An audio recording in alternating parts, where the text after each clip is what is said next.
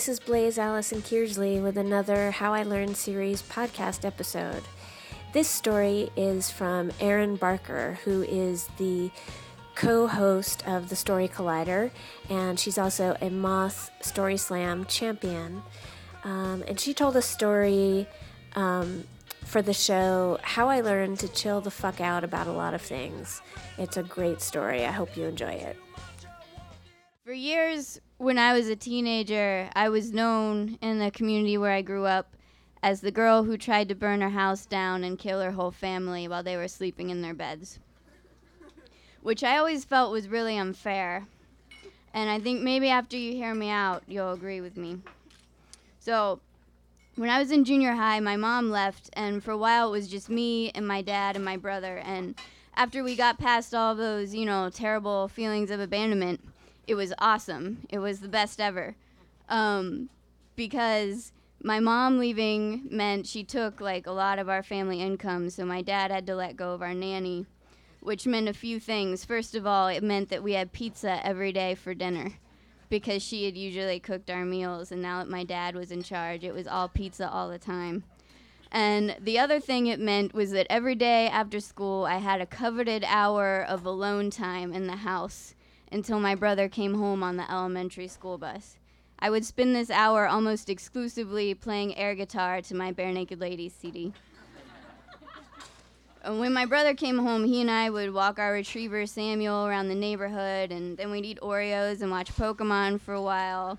And then I'd go on the computer and post my song interpretations to the Barenaked Ladies message board. and then my dad would come home and we would eat pizza and it was like my perfect day every day. And then on Friday, we'd build a fort out of sofa cushions and blankets in the living room, and we'd sit in our fort and watch TGIF and eat pizza until we fell asleep. And I honestly still remember it to this day as one of the best times of my life, which makes me feel really horrible sometimes because I know it was like the worst time of my dad's he never acted overtly sad, but there were times when I could just see in his eyes how lonely he was. But all of that changed the night of my school play. After my play, one of the members of our illustrious cast, uh, Bethany, came up to me with her mother. Now, this wasn't weird because Bethany was the type of person who would be best friends with her mother. But what was weird about it was what they said to me, which was, Is your dad single? I think back to this moment a lot and wonder how my life would be different if I'd said no. But I think at the time I just thought it was kind of hilarious.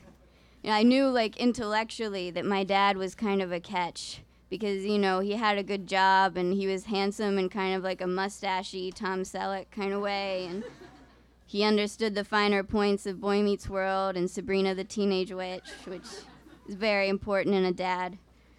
But I didn't think that I couldn't really imagine him ever actually going on a date. He just seemed kind of too serious for that kind of foolishness. But he actually he did start dating this woman whose name was Becky. And all of a sudden she and her two stupid kids were crashing our party constantly. Uh, she had two kids, Bethany, who I already mentioned, and Robbie. Bethany was the same age as me, and she was the Jesus freak to end all Jesus freaks. I was in the youth group and went to church every Sunday, and even I was kind of like, all right, let's cool it a little on the Jesus, Bethany. She was in an all female Christian barbershop quartet called Voices of Praise and they all had matching sweaters that said Voices of Praise and matching scrunchies that they would wear to school. She was not very well liked at school. Very often, my classmates would come up to me and, and they would say, Oh my god, I heard that your dad is dating Bethany's mom. I'm so sorry. That probably means you have to be around her like all the time. And with all my 14 years of maturity, I would respond with, Yeah, I know, it's so gross. And then Bethany had an older brother named Robbie, he, who was a year older than us. He was slightly better liked at school. He was a genius. He made straight A's and he was building a computer from scratch in his bedroom. So this is what I was dealing with, guys. Um, and it was clear that neither of them liked us very much either, which kind of annoyed me a little bit. It was like, don't you understand that you are the lucky ones here? Like, we are the awesome family and you are the lame family, and I just feel like you should acknowledge that. But anyway, I, I was keeping my fingers crossed that they would eventually go away. But one day while we were folding laundry, my dad said, What would you think about me and Becky getting married? And I said, I think it's too soon. We haven't even known them for very long. And he nodded thoughtfully, like he understood my point. And four months later, they were married. Yay. At first, I tried very hard to find the benefits of having these people around.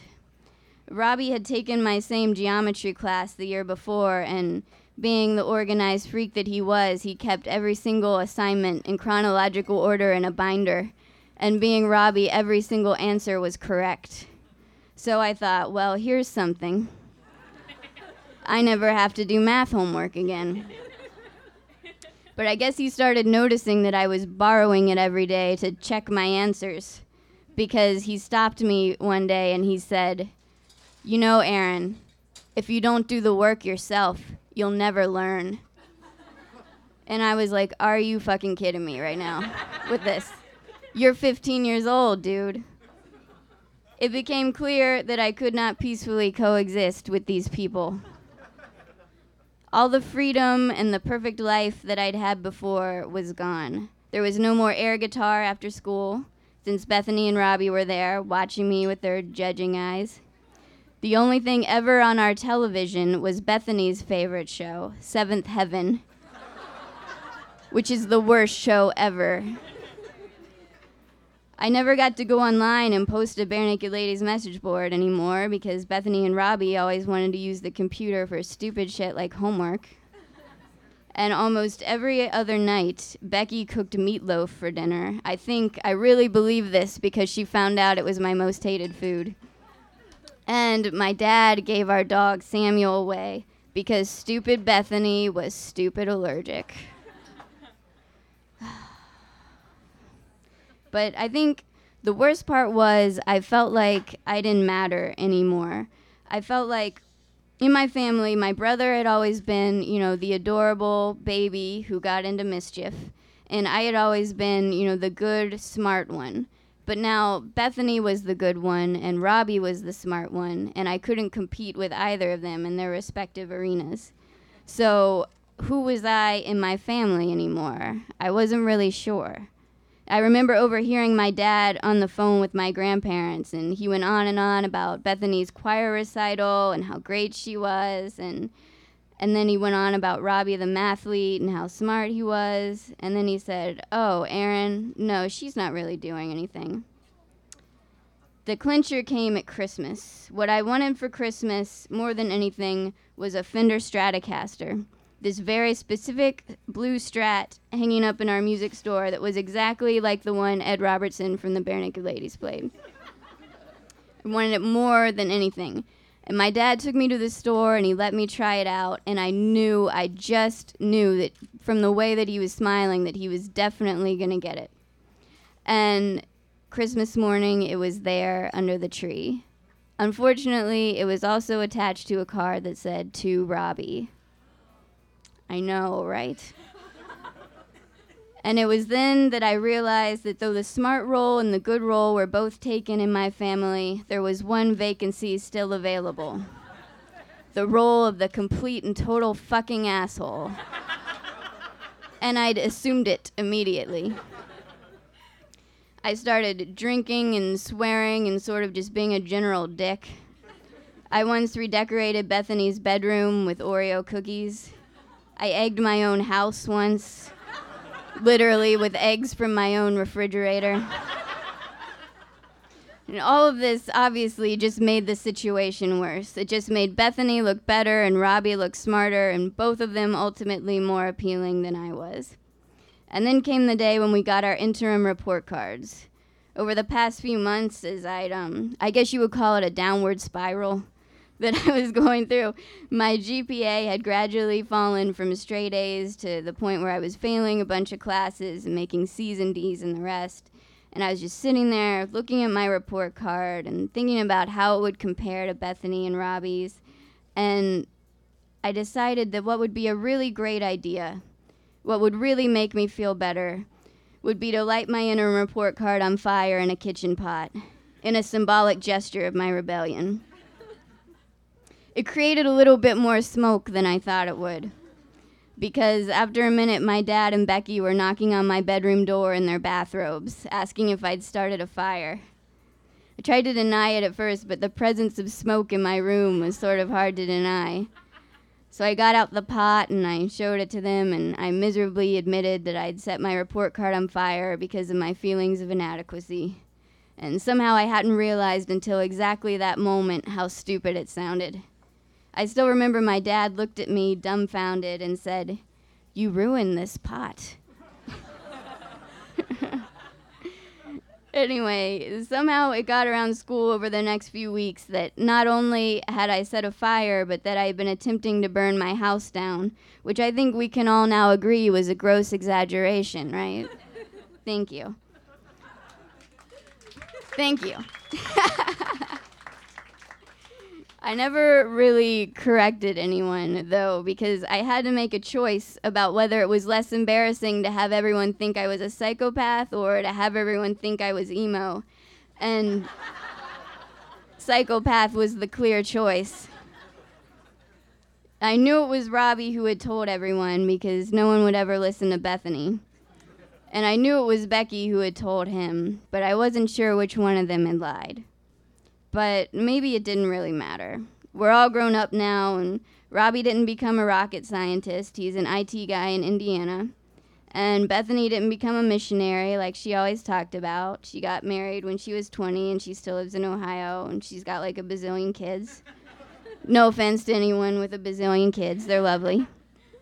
But somehow they just don't seem that intimidating anymore. Although their mother still has not spoken to me for the past 10 years, which makes holidays and family get togethers weird since she is still married to my dad. Uh, last Christmas, I was in charge of beverages at my grandma's dinner, and since Becky's not speaking to me, she never answered my question about what she wanted to drink. So she just sat there without a beverage the entire time. But uh, even though it's annoying and weird, I won't be starting any fires over it anytime soon. Thank you.